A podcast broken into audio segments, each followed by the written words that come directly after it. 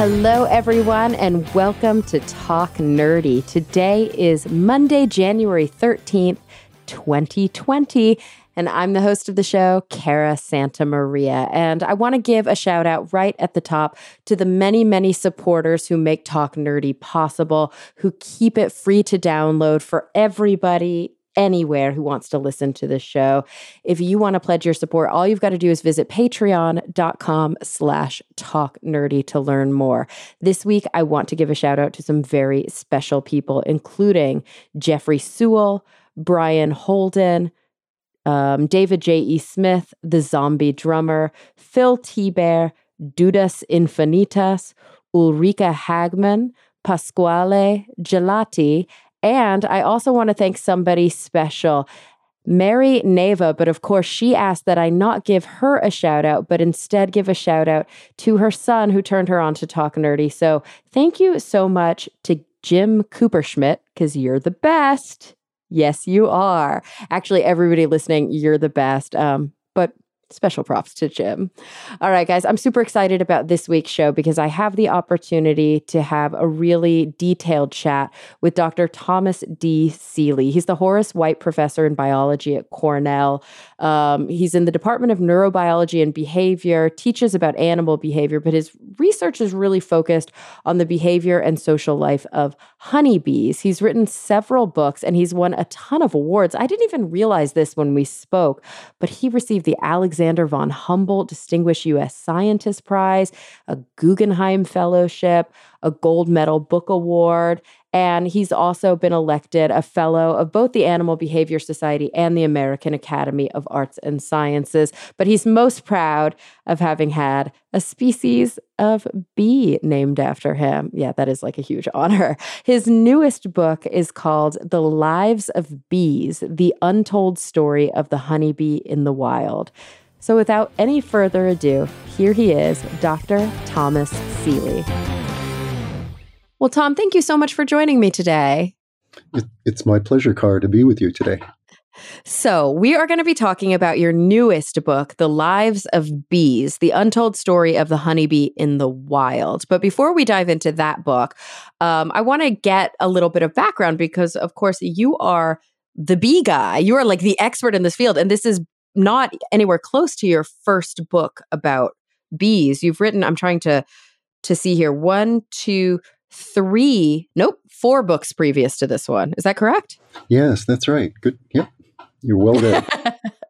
and so the difference between this one specifically is um is that we are so used to thinking about honeybees and thinking about kept bees, right? Bees in hives that people tend to in order to produce honey, whether it's at like a commercial scale or just like backyard beekeepers. But of course, this species of bee was a wild is a wild species that we then utilize. It's not like we bred them to be honeybees.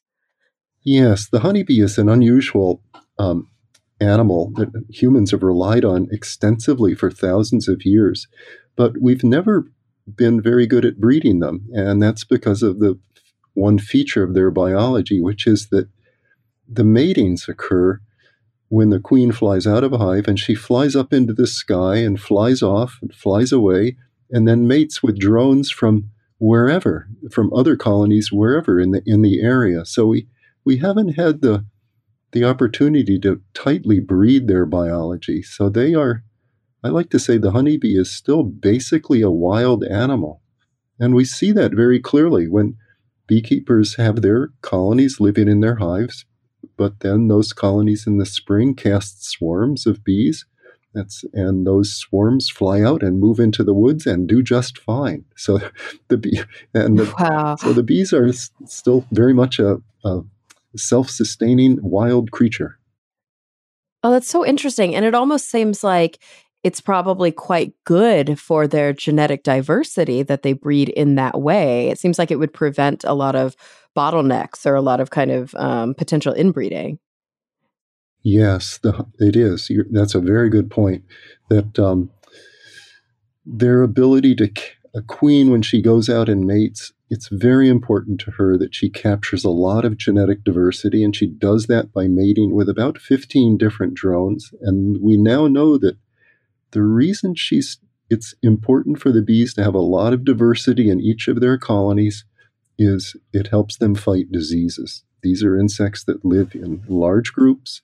They have a lot of diseases, especially of their brood, which are developing in this warm and humid environment inside the nest or hive.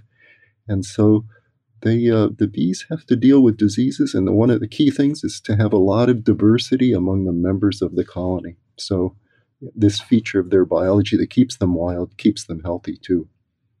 Oh, fascinating. So I there's so many questions I have about like, you know, the social structure and the hive structure and all that. But maybe before we get into what we know now about bees, we can take a little bit of a step back, like the natural mm-hmm. history mm-hmm. of honeybees because have we really been keeping them almost as long or longer than we've been, I don't know, trying to domesticate animals? Uh, we're not sure when the domestication or the keeping of bees, we shouldn't mm-hmm. say domestication, the keeping of bees started. We know that the, the oldest records we have go back um, about 4,500 years ago. These are um, paintings in uh, Egyptian temples that show quite um, sophisticated beekeepers. Um, wow. However, our other animals that, that have been domesticated or the start of agriculture and farming, that goes back about 10 or 11,000 years. So, so somewhere mm-hmm. between those two times. But what humans have been doing with bees goes back to even before we were humans, I think, in that humans hmm. have always tr- greatly enjoyed honey. It was the original source of real sweet sweetness for humans.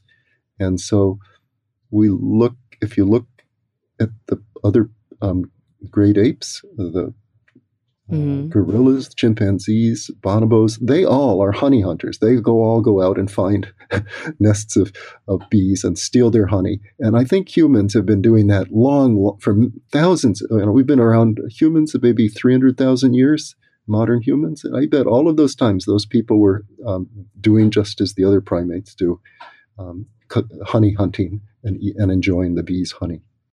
And so, how did we?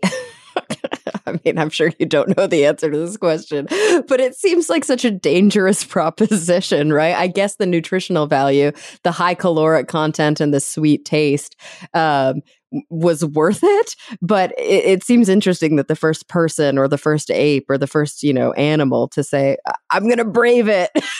Yeah, I don't care if I get stung. you know, that's a very good point because you do have to you just have to suck it up. and um, but you have but the, which is quite revealing uh, in the sense that yes, people were willing to endure the pain of the bee's stings, and we also have from cave paintings these drawings that show people climbing up vines and primitive ladders, sometimes falling off to get up to the nests of bees on cliff sides. So yes, the, the honey has been a, a very powerful lure, and you know that mm. I think it's hard for us to appreciate today with so with sugar so plentiful and so um, easily accessed, just what what it was like for people before the before humans were even farmers to um, to get honey. I mean the you know we know from the Bible. I don't know if there really was a um, you know everything in the Bible is accurate, but um, the Israelites were um, told that they would find uh, be led to a land of milk and honey, and that uh, mm-hmm. so honey. I think uh, the flavor of honey has has a power which we can't fully appreciate with our today in our world of you know sugar everywhere. Yeah, and it's it's interesting that you know it's not only human beings or the great apes that have kind of utilized honey or or realized that honey has such power and such potential. I mean, I'm I'm remembering like that there are African birds that are kind of commonly known as honey guides, which people will utilize to find honey because they themselves are attracted to to these beehives. Yes, that's right. It's uh, the honey guides are go off and they attract the attention of people. And once they, the honey guides first find a nest of bees, uh, they'll go attract people by making certain sounds, and then they'll uh, the humans have learned to recognize, oh, that's a honey guide. It wants us to, it wants it knows where there's a nest, and then the honey guide will lead the people in steps of about 50 yards, sometimes a little longer, back to the bees' nests. And then the humans play an important role. They open up the nests, you know, you know which is something the, the honey guide birds cannot do. Mm. And the honeys, the humans then take out some of the honey and they pull out the combs. But there's a lot of spillage of the brood of the bees and the honey. And I think the birds are particularly interested in the brood, the larvae and the pupae. That's the most ah, nutritious uh, yeah. thing for them. And we're kind of not as interested in that part, or at least not in modern kind of honey honey um, production. That's right. Yep. Yes. Oh, but interesting. Our, but our brains are really wild up, wired up, not wild up, wired up, wired, wired up to respond to sweetness, and that would the original adap- that probably evolved originally not for motivating us to get honey, but f- for enabling us to sense which which fruits are the most rewarding, the uh, mm. calorific, this, yeah. which ones are fully ripe and sweet. Absolutely. And to kind of counter to that, to avoid anything that might be potentially harmful or dangerous to us, mm-hmm. that might mm-hmm. be more bitter in mm-hmm. flavor. Um, it's so cool to think about that, that this is a kind of I mean, obviously, what we know about evolution, um, and it always bears repeating, is that there's no specific path, there's no guide, there's no end goal, that this is just a series of like strange random mutations and pressures that nature, you know, exhibits at that time for no reason other than what is. Um, but it's it's always so interesting to see kind of co-evolution scenarios, these ecological scenarios where um, specific species co-evolved along with other specific species and there's these complex interplays that um, are really valuable to to all of the organisms involved mm-hmm, mm-hmm. yes and the one coming back to what we were talking about earlier one of the curious things about honeybees is that humans and honeybees have lived together for a long time but again because we have not controlled their matings we've not been able to shape their genetics and uh, thus we there's still still a, an animal that thrives on its all, all on its own.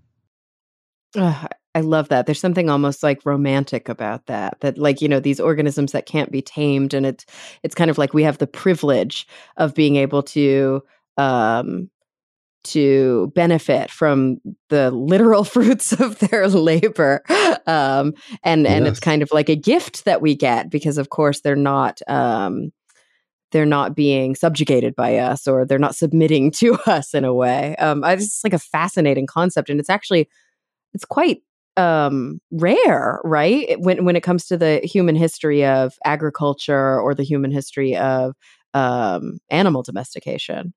Yes, usually the animals that have been really important to us, we, we humans have been able to take them in um, and modify them. Uh, cattle are a great example. There were originally you know, there's an original aurochsen that is now extinct, and that is the the ancestor of all of our modern breeds of cattle. So yes, there were hmm. wild cattle at one time, and uh, but now they've been developed into a, a huge number of, of breeds, uh, both for dairy cows and beef cows. And one thing I would like to stress is that the honeybee is incredibly important to humans, not so much for making honey by any means, but for their uh, pollination services. And, mm-hmm. and that's been recently documented by this study that had several dozen authors worldwide, and they, they looked at across all of the countries in the world and all of the crops grown in all of those countries, and then they um, were able to get information about for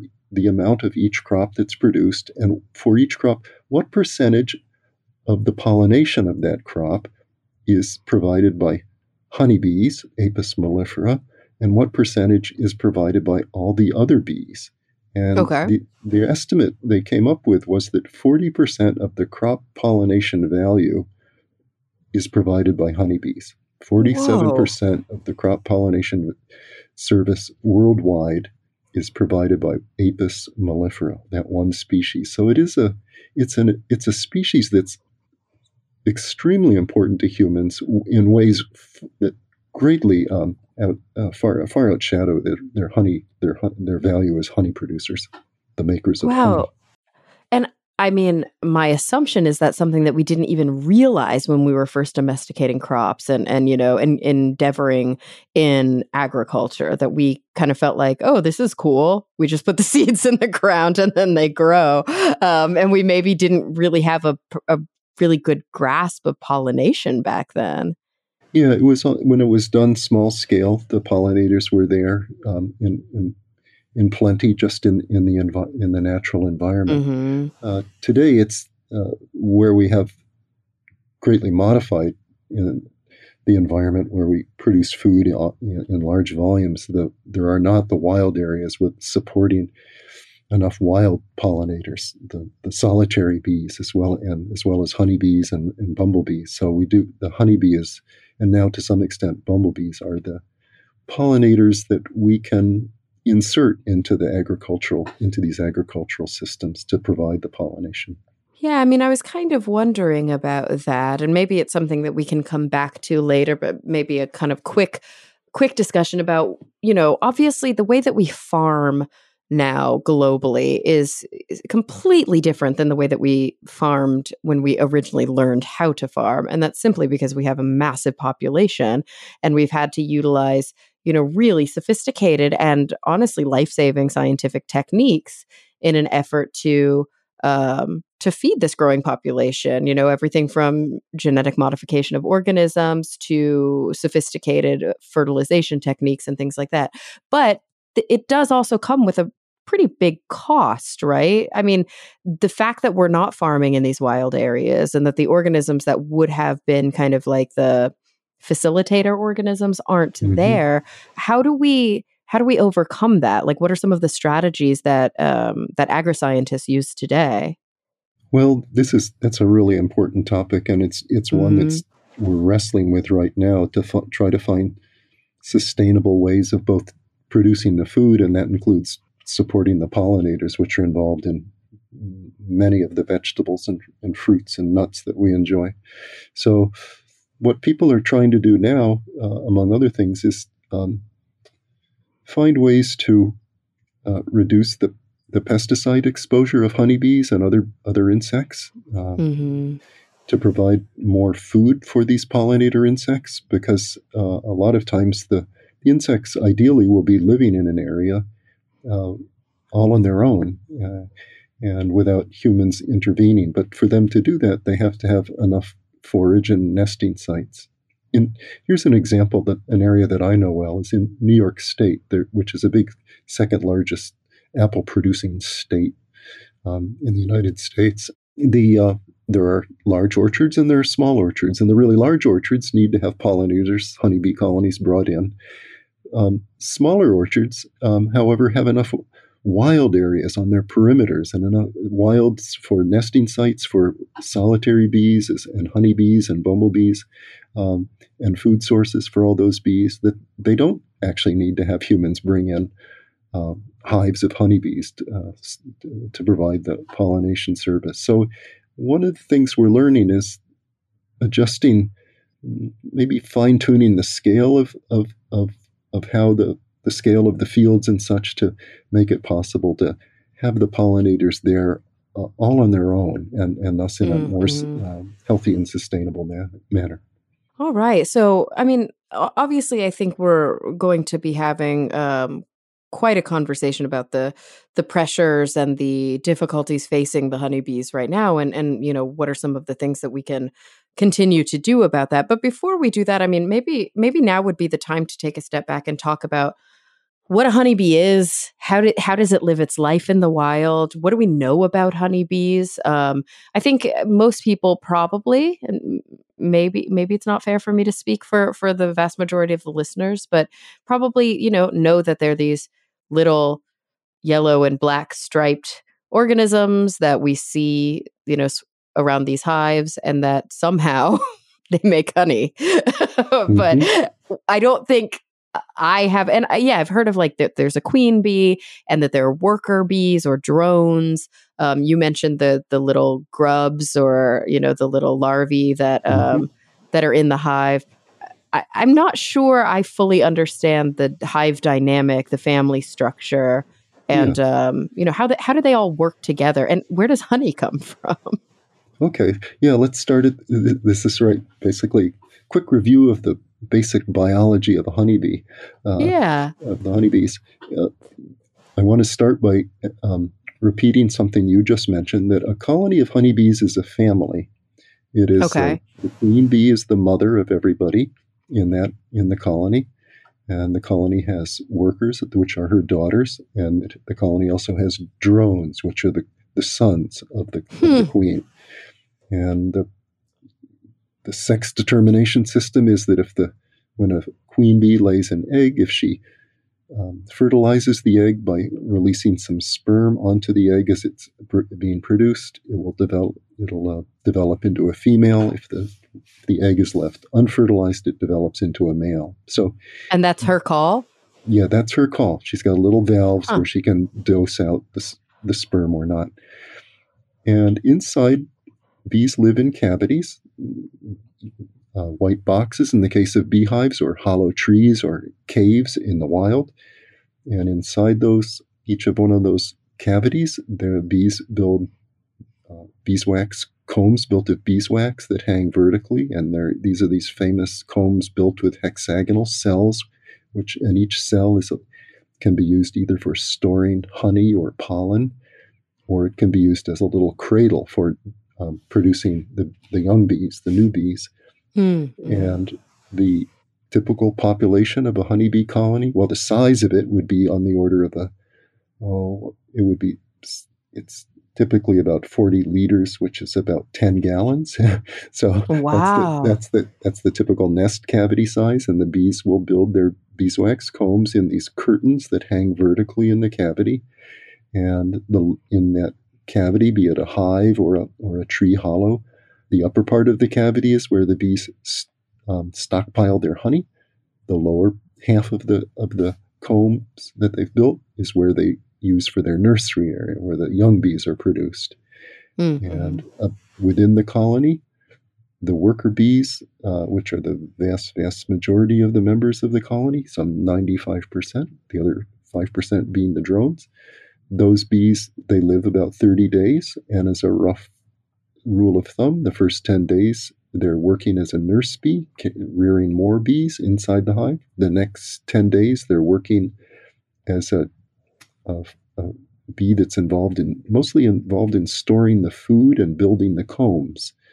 And the last third of a worker bee's life is devoted to working outside the hive as a forager, going out and collecting the nectar, which the bees will turn into honey, and the pollen that is their source of fats and proteins. And they'll also collect water. Every living organism needs water, and bee colony needs water too. So mm-hmm. they, these so-called forager bees can go out and collect water as well.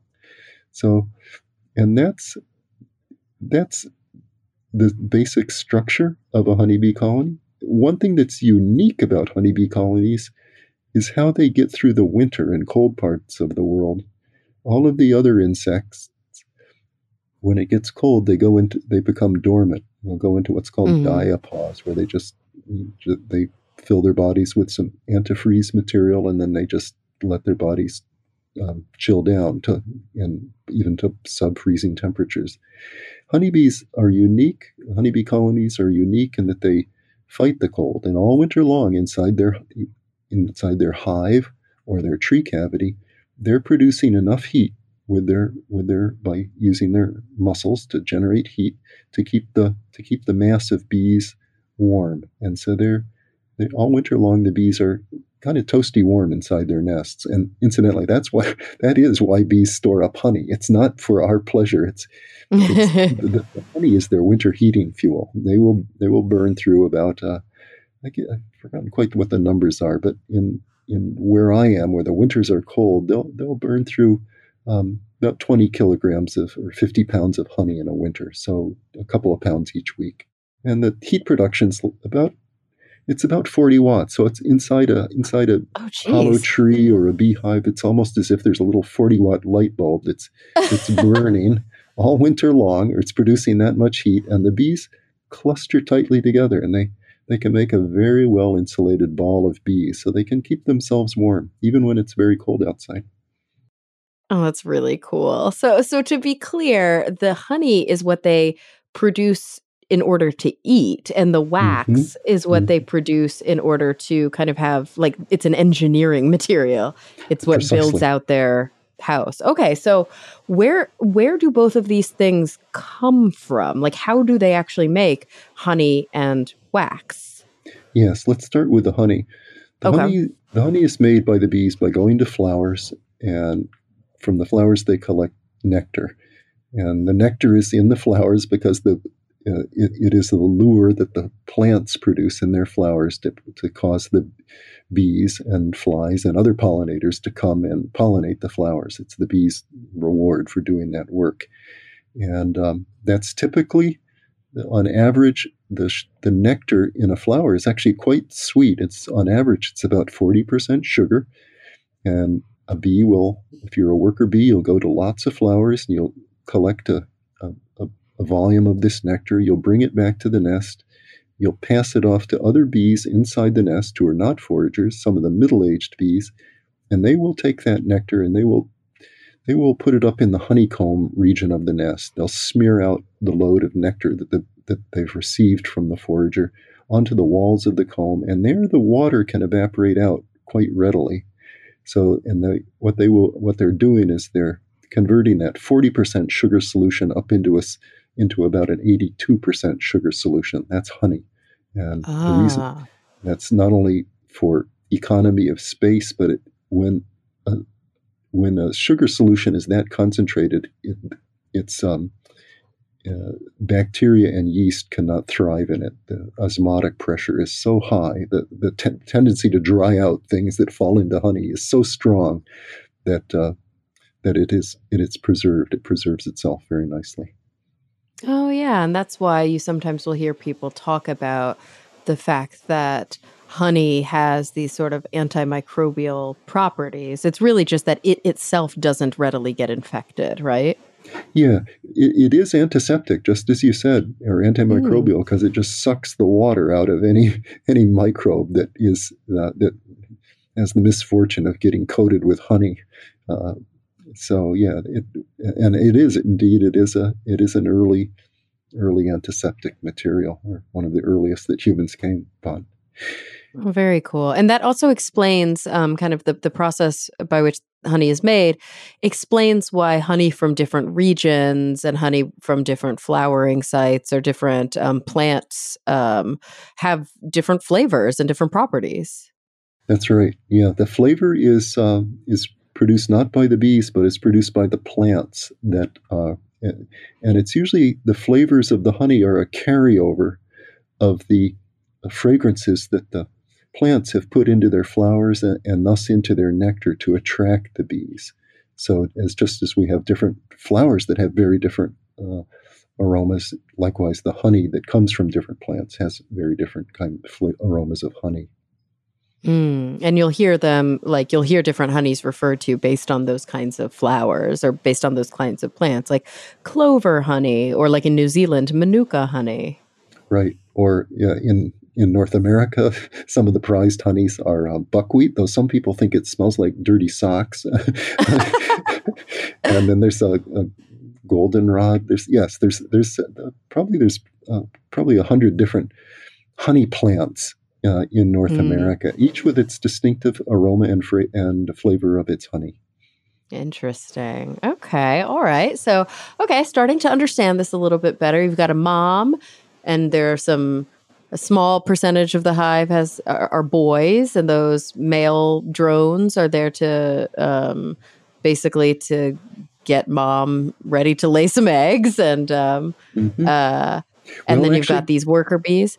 Oh, does she not lay eggs? Well, no, mom does lay the eggs, but the, her sons are not going to be fertilizing her. Oh, the drones produced in a colony will uh, they will go out and mate with other queens, but it will be queens from other colonies. Oh, and that that helps keep the the genetics really um, uh, diverse. Yeah, Oh, exactly. very cool. So it is their job to mate. That's kind of their their whole focus in life, but they are mating with other queens. That's right. That's a curious feature of the biology of honeybees.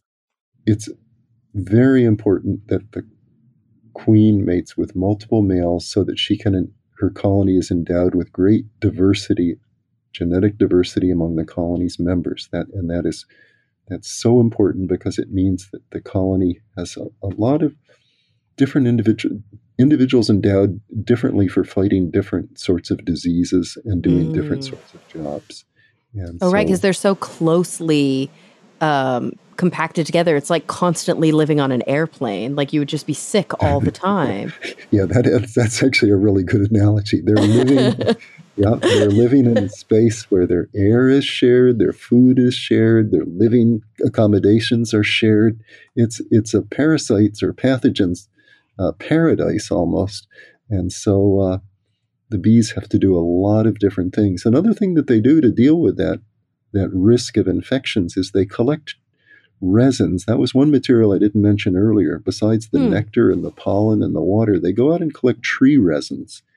And trees are making these resins uh, because they're antimicrobial. They put them around their buds and things before they open up, to, so the molds and things don't um, damage the, the plants themselves. And the bees collect those resins and bring them in, and they'll when they uh, they'll coat the walls of their nest with uh, or hive with the resins, and they will smear these resins, give a light um, varnish of the combs, the beeswax combs as well with the varnish, and that and those are these are filled with, I say, antimicrobial compounds that the plants are producing and that the bees make use of themselves. Oh, is this the the material that's sometimes used in like alternative medicine? It's called like propolis or propolis. Yes, that's right. It's called yeah propolis and uh, propolis. And it, that name comes from the fact that sometimes the bees will um, reduce the entrance the entrance the size of the entrance opening of their nest or hive by building a wall of the, out of this tree resin. And that's what apparently the, the Greeks saw that, and that was propolis was a name that they, they gave to the material, and it means before the city. Oh, wow. Right oh, the cool. entrance of the hive. Yeah, I love that. Oh, very cool. Okay, so so we've got um We've got mom, we've got drones that go out and mate with other moms, we've got worker bees that have this three tier stage of life. And those um, are the daughters. Yeah. The, yeah, those are the daughters, and they make the wax, which we'll get to in a second. They make the honey, they make the propolis. Before we get to the wax and how it's made, um, I'm wondering how does queen bee become queen bee? Like, how does she get that distinction versus just uh, becoming a regular worker bee? Yeah uh, or to say that even more precisely, how does you take an egg that's been a honeybee egg and it's that it's been fertilized that that's going to be, produce a female, and the question is, what determines whether that egg develops into a queen or that egg develops into a worker? And mm-hmm. it, um, this is a long-standing mystery, and I don't know as we fully understand the, the mechanism, but it has entirely to do with the environment in which the egg develops. If it's if the larva hatches out of an egg and it and it is lavishly f- fed with a material called royal jelly, then it will develop into a queen. If it gets just a smidgen of royal jelly and and uh, then it develops into a worker. So huh. it's all it's all about what how an, a fertilized egg, which will destined to make a female, what what it's how it's fed that determines whether it's a queen or a worker. All right, guys, I want to take a quick break from today's episode to thank its sponsor, Skillshare. Skillshare is an online learning community for the creator in all of us, and they've got thousands of classes in everything from photography and creative writing to design, productivity, and so much more. The classes are on demand. You can learn at your own pace and you can dive into anything that you really love. Like when I dig through the offerings on Skillshare, I'm overwhelmed with options. I'm loving all of the data and computer science courses, the statistics courses, um, learning how to draw, even things that um, you don't think of like needing a class for, but are actually really helpful, like mastering your morning routine or getting organized in your life so that you can be more efficient, more effective, and generally more at peace. Oh, fave. Okay, this one's going to the top of my list scientific illustration for busy people. Come on. That sounds like so much fun. So, guys, right now you can join the millions of students already learning on Skillshare and you can get two months for free. All you've got to do is sign up at Skillshare.com slash nerdy. That's two whole months of unlimited access to thousands of classes for free. Get started today by heading to Skillshare.com slash nerdy to sign up. That's S K I L L S H A R E dot com slash nerdy. All right, guys, let's get back to the show. Whoa. And then is the outcome, you know, we know a queen by its um behavior, by its role. Is it also physically or physiologically different than worker bees? Yes, it's both yeah, both physically, morpho and thus morphologically and, and mm-hmm. physiologically very different. It's it, the weight of a queen is about uh, I think it's uh, about 150% the weight of a worker bee, so she's bigger and bulkier. Mm-hmm. And mo- what's most striking about her is that um, queen is that her abdomen is bulging with what are um, ovarioles, uh, the, the mm. structures that produce the eggs. Whereas in a worker, they're just the workers do have a couple of these egg-laying tubes in their in their abdomens, but they're generally they're uh, they're inactive. Whereas a queen will have uh, several hundred, and so she can lay, and so she's a really um, productive egg egg producer. Mm-hmm. A queen bee can lay more than a thousand eggs in a day, uh, and when you think about it, that's you just go through this simple math. You can see why she has to lay so many. If if a colony is going to have 30,000 bees, and each bee only lives 30 days, you're going to have to rear a thousand bees a day to keep that wow. 30,000 colony going. So it's it's quite a it's quite an operation. Um, oh my gosh! And what what happens when when Mama bee when Queen bee dies? Like, are there other bees that are like next in line? Yeah. What what usually happens, and though it's actually not we the topic that's still a bit mysterious. Um, somehow the worker bee sense when when their mother queen is starting to senesce, they mm-hmm. will take steps to rear a replacement, and um, and so and then so in colonies, sometimes a beekeeper working through his or her hives will see there's two queens in that hive, and that's mom mm. and one of the daughters. Uh, the uh, successor working side by side. So the colony is potentially um, potentially immortal in that uh, because of that of, of that mechanism. Ah, that's so neat. Oh my gosh, I'm learning so much. This is so exciting. Okay, so the the the kind of last component that we didn't get to, I mean there's a million things we haven't gotten to yet, but in terms of the structure and the function is the actual wax itself. So we know how the yes, the yes. honey is made. Is what is the wax made out of? The, the wax um, is made out of the sugars that the bees consume. And inside their in, in the bodies of worker bees, there are special glands in their in their abdomens, in the bottom of their abdomens, a series of plates called wax glands, where they can take the carbohydrate from the sugars and convert it into wax. Um, and wax is a mm, it's just a different it's a it's a different kind of organic chemical than sugar. So they have to do a lot of fancy organic chemistry inside their body to make these wax molecules. And they, the bees produce them as little, in bee lore, they're called mere, um, little wax flakes or scales. And uh, on the bottom of a worker bee's body, there are eight of these little structures. So each bee can, can churn out eight wax scales at a time. And then they, they come out like a little sliver. Uh, um, and they, they then will uh, bee that's making wax will grab them with her hind leg and pass it to her mid leg, to her foreleg, and then into, it's where she can then work it with her forelegs and her mandibles and make that little sheet, little um, platelet of wax that she produced, each one into a ball of wax, and then add that to wherever the colony is building its comb. So the, the, the, the bees that are building the comb are not only shaping the building material, but they're also producing the building material itself. That's so cool. And of course, the wax, like, you know, we we talk about honey when we talk about honeybees because you know, that's what we think of first. We've even called them that, honeybees. But the wax is also a vital kind of commercial product for for human use as well, isn't it? Yeah, I don't know a terrible large amount about that, but its beeswax has its certainly has historically had its place. Um, uh, it, it was one of the very early kinds of plastic materials humans had mm. um, for sealing things up um, for for making cosmetics.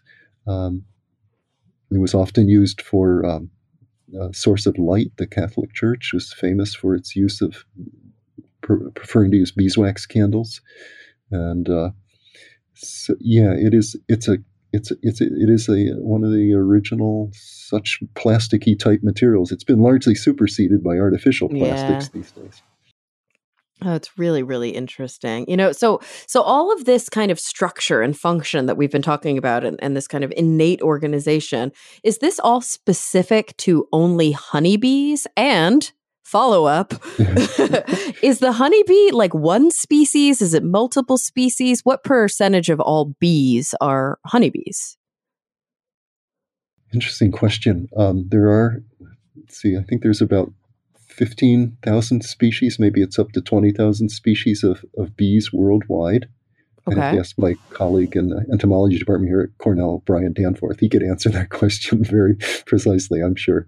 Anyhow, so let's say it's 20,000. There are 10 species of honeybees worldwide. These are the 10 species in the genus Apis. That's the honeybee genus. So oh, what's, wow. What's, what's 10 divided by 20,000? That's like, you know, some point oh, oh, oh, oh, point oh, oh, oh, yeah, exactly. it's a, a, very small percentage of the world's bee species are are honeybee species. That said, huh. as we've as we've talked about, in terms of their numerosity, their abundance, they they're they're heavy hitters in the sense mm. that, as, as, we talked about, of the pollinators in uh, in producing our food, uh, nearly fifty percent of the pollination service is provided by this uh, are, is provided by Apis mellifera, just one of those species of, of honeybee. So there aren't a lot of honeybee species, but there are a lot of honeybees. Oh wow. Okay, and Apis. So you said Apis is the gene, the genus, and then there are about ten species within that genus. That's right. That's right. Yep. And which is the one that um, you said mellifera? What what is it called? Mellifera. That means mellifera. Um, yeah, that means uh, it's mellifera means is Latin for uh, honey honey carrying bee. Um, mm. it, it, should have been, and this was a just the person who named it got had his Latin a little bit wrong. It should have been Mellifica. He wanted to say the honey maker.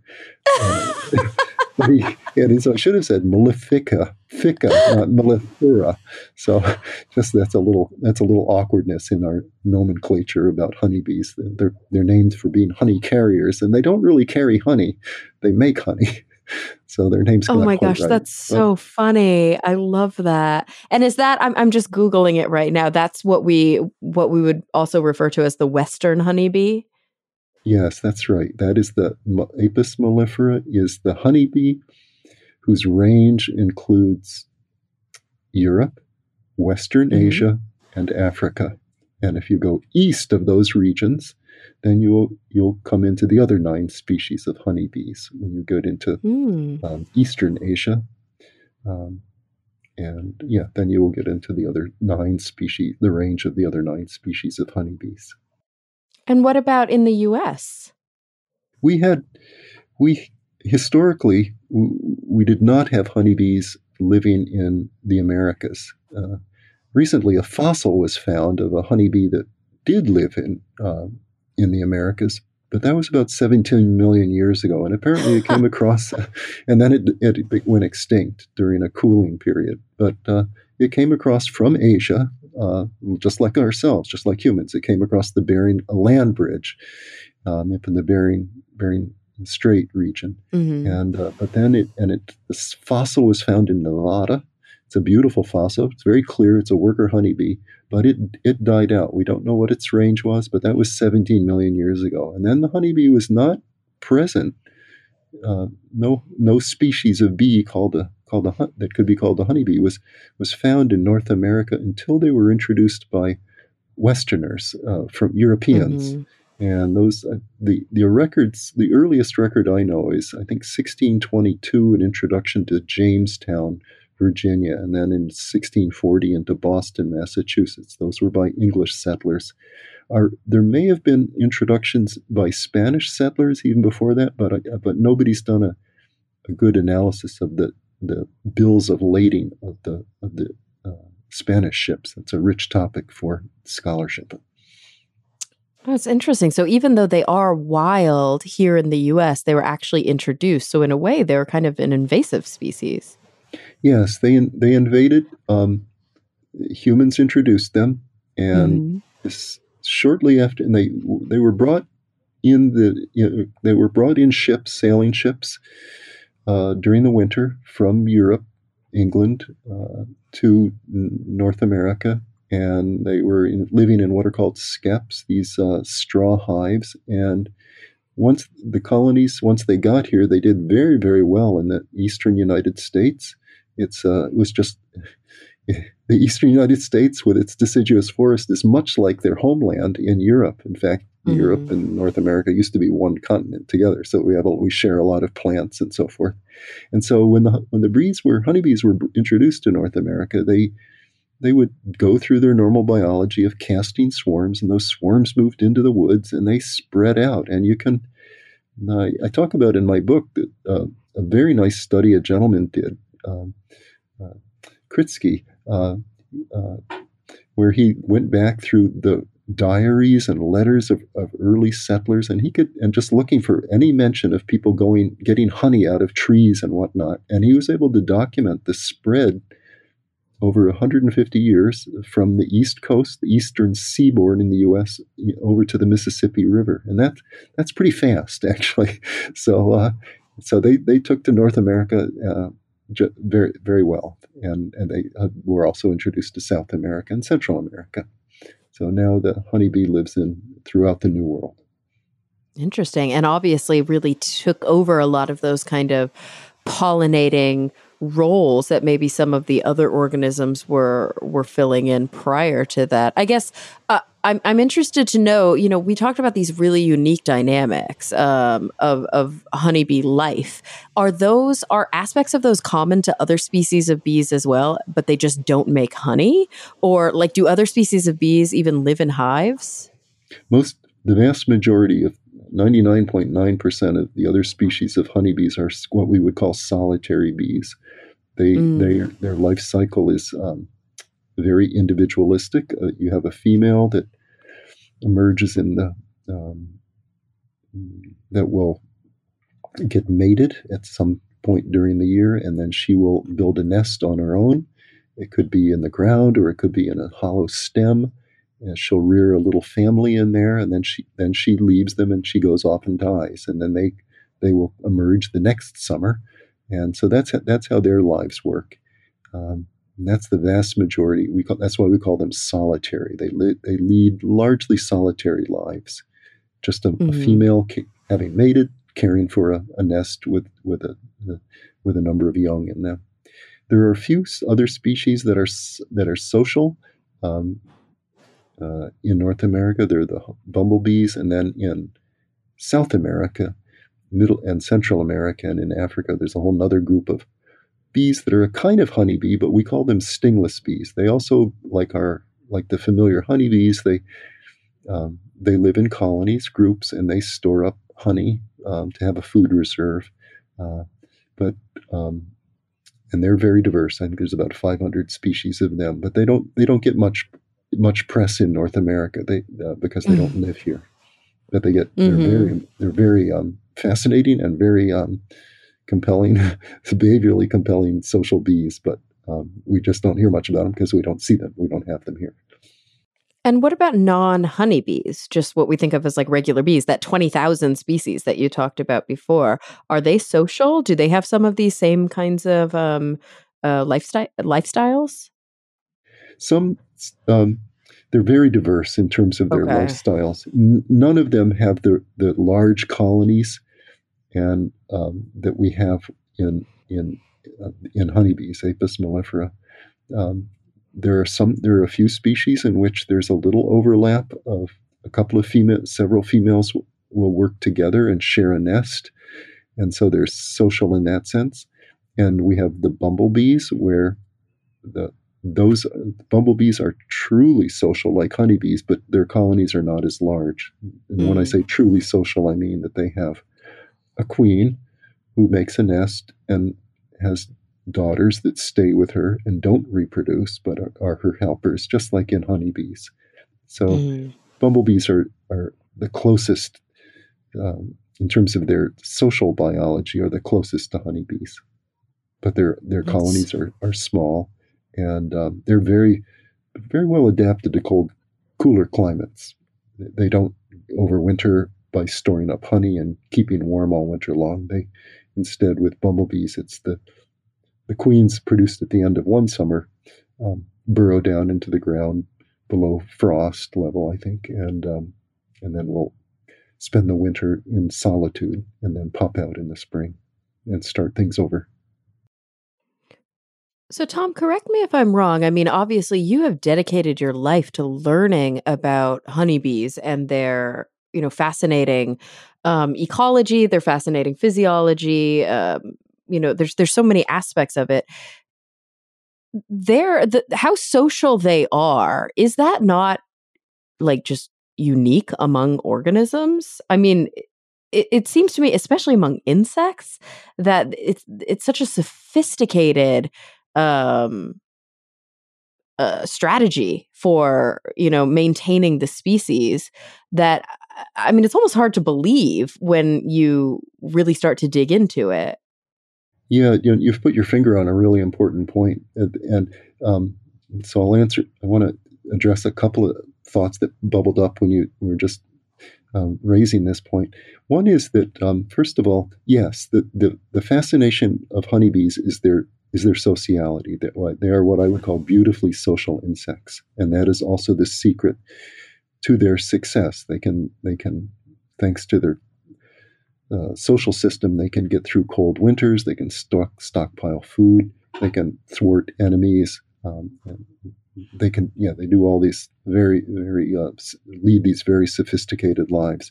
However, they are not the only highly social insects by any means. In fact, the, they're um, if we shift from away from bees over to ants, and the other mm. ma- other major group of uh, and, uh, social insects, there we find even you might have to say even more spectacular animal insect societies, um, and those have been so beautifully described by Edward Wilson and Bert Hölldobler in in their books, and so they've devoted their lives to, to the study of ants, as I've done, devoted mine to study of bees.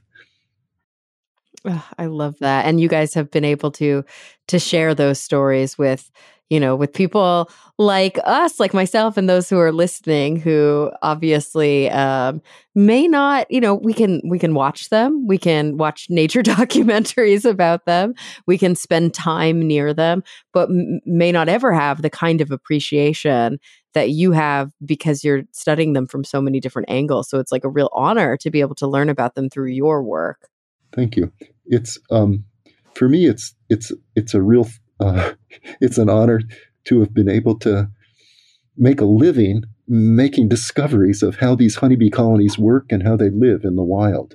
Um, so it's uh, I feel like a, a very very, very lucky human being to have had this this opportunity to work this closely with this one really um, just utterly uh, it, it, really is a, just an amazing it's an amazing insect. I mean, one of the things that makes it so amazing is their ability to communicate. It's the only insect that where an individual can give another individual instructions to say, go out, go out to that location, and here's the instructions. Go to that direction and that distance, and you'll find a rich food source.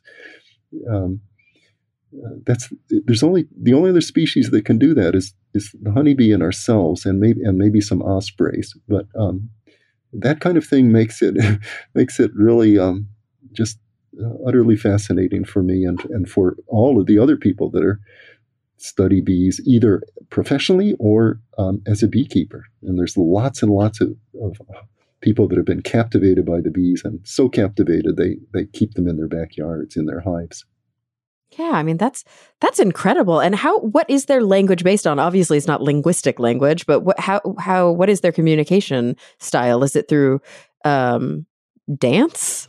Yeah, that's, that's right. Dumb that's thing to call. Is it dancing? it is called the waggle dance, and oh, it is performed. It's performed in the inside the nest by a bee that has found a rich source of pollen or nectar or, or water if the colony's thirsty.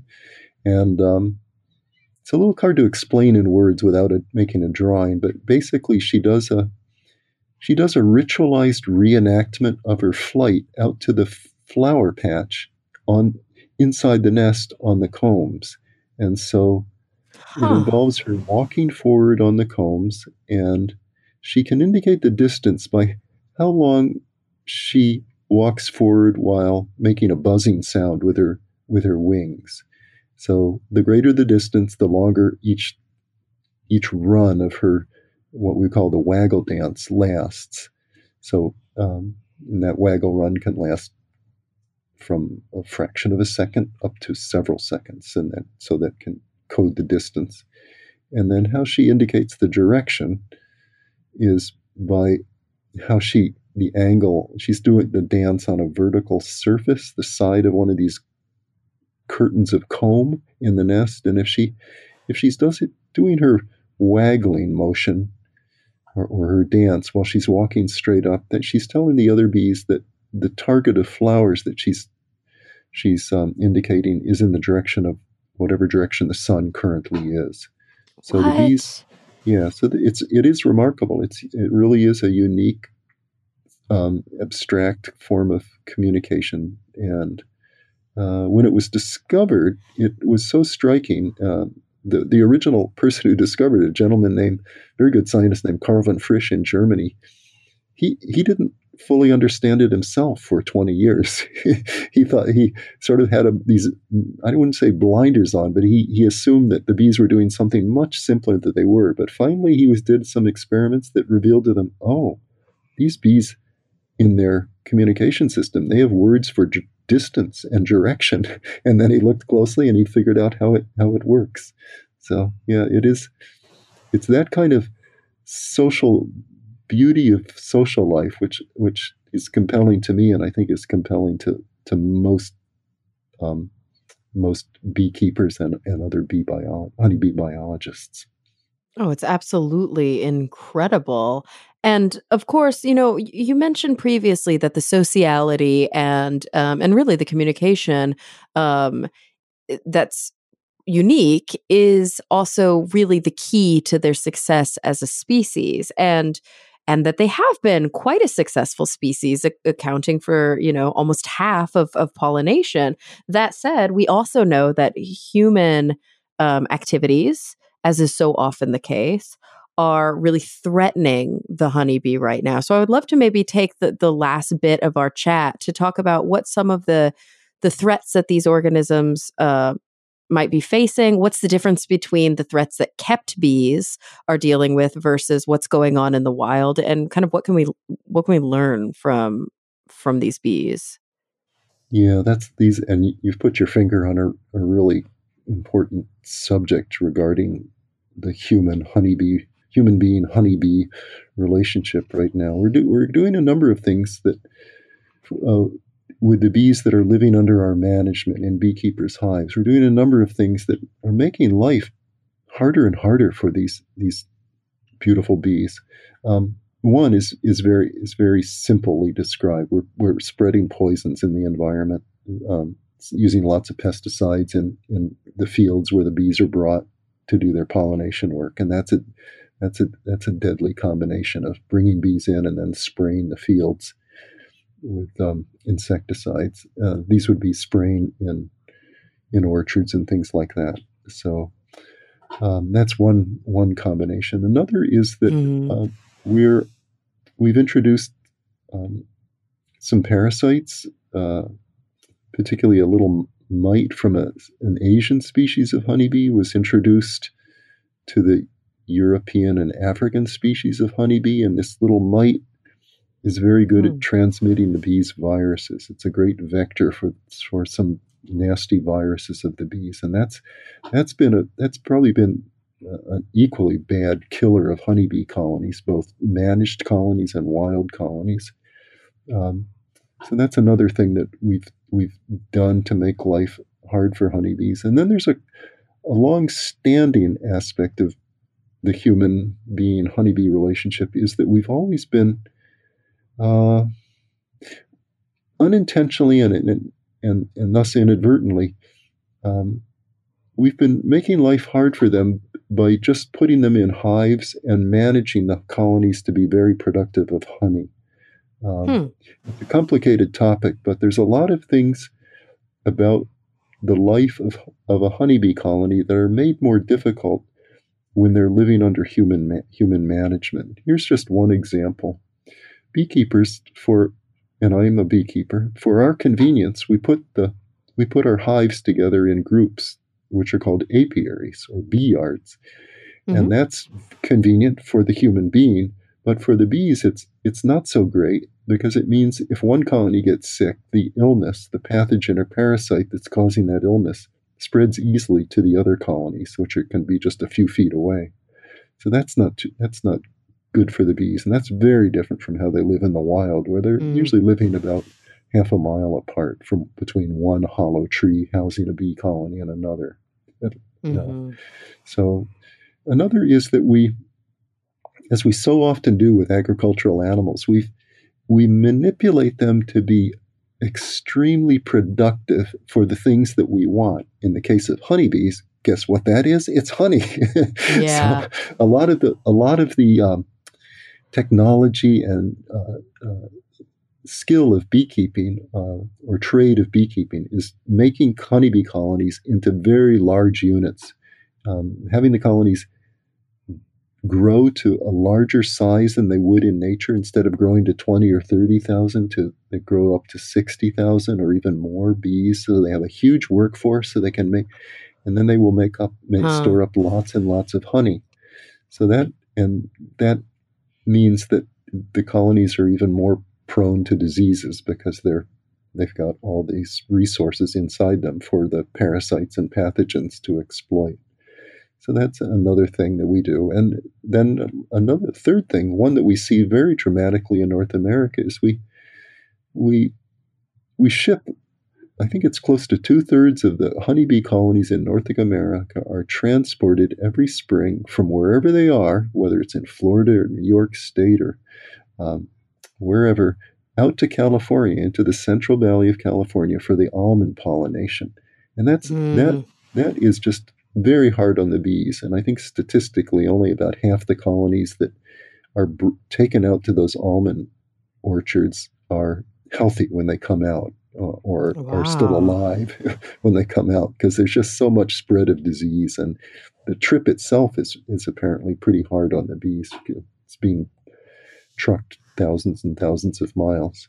Um, Gosh, I had so, no idea. I knew almonds were like really intensive when it came to water usage, and that that was always something that was like, ooh, I don't know if almond milk is the best alternative. Um, but I had no idea what kind of an impact um, almond farming had on bees. Yeah, almond pollen, almond production is, is not only water intensive; it's bee intensive. It needs a, every every yep, every flower if it's going to make a fruit or a seed, a, a nut, um, has to have a, a pollinator um, show up and, and move the pollen from one one in plant to another. So yeah, mm-hmm. it's it's mm. it's it's really hard. All beekeepers love their bees, but they don't always. We they're not every action that beekeepers take is is a what you would have to say is a loving or caring action. Even though, and that's something we're just starting to realize because one of the curious things about honeybees and bees and beekeeping is that it's only in about the last few decades that we've known anything about the natural lives of bees. See, yeah. beekeepers beekeepers developed hives th- starting thousands of years ago, as we talked about, and we've never. And once people, once human beings got bees in hives, then they focused on their lives of the bees in the hives and how to manipulate them and how to, you know, I'd have to say, honestly, exploit the lives of these bees living in the in the beekeepers' hives. Where those could be boxes or skeps, whatever, uh, log hives, mm-hmm. whatever. So our focus is almost every beekeeper's focus has always been on the bees living in his or her hives, which is very unnatural. And so now we're we've gone back and, and looked at how bees are living. And and Wendell Berry put it really nicely. I'll, I'll paraphrase what he, one of his famous quotes, and he was referring to agricultural practices in general. He says, "We've never really known what we were doing because we've never known what we were undoing, and we, we only can know what we're undoing if we would see what nature is doing if we were doing nothing." and that's yeah. so apt for bees and beekeeping. Beekeepers have not, we don't know what we're doing to the bees because we haven't known what we were undoing because we didn't know what their natural lives were like. But that's that's what um, I and others have been looking at intensively for, as I say, for the past about 40 years now.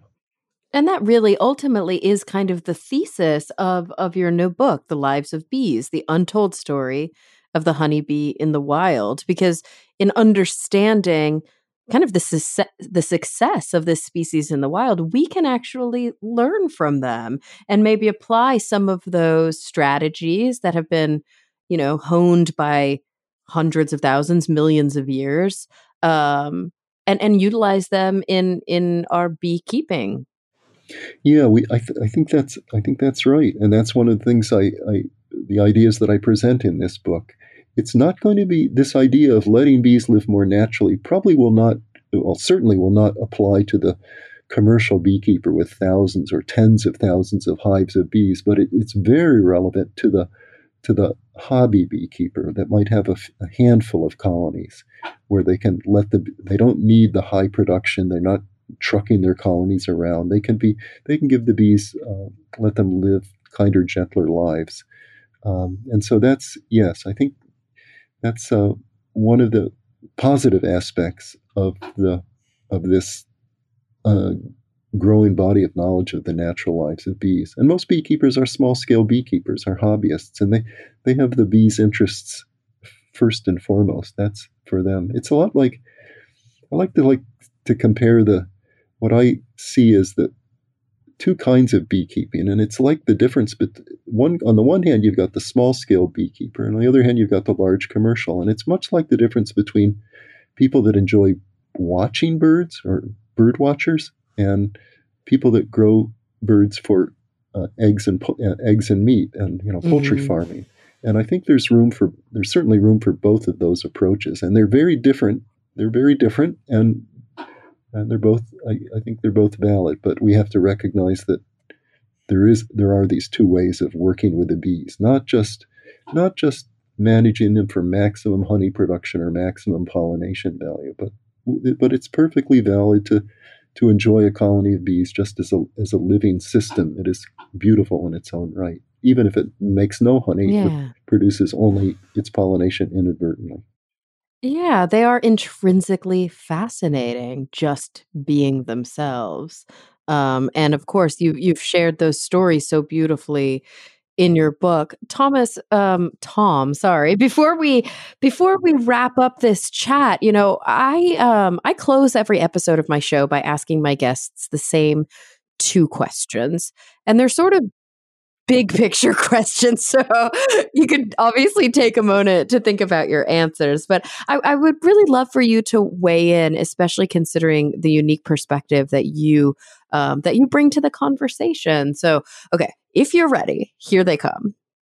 Number one, when you think about the future in whatever context is kind of relevant to you, it could be contextualized by the work that you do, by you know where you are along the developmental process of life it could be a personal thing a vocational thing even a cosmic thing um, number one what is the thing that really does keep you up the most at night? The thing that you're most worried about? Maybe you're getting to be borderline i don't know pessimistic cynical you know some, something that you're like this is not okay. And on the flip side of that what is the thing that if you had to pick one um, that you're like genuinely authentically actually optimistic about you're you're very much looking forward to?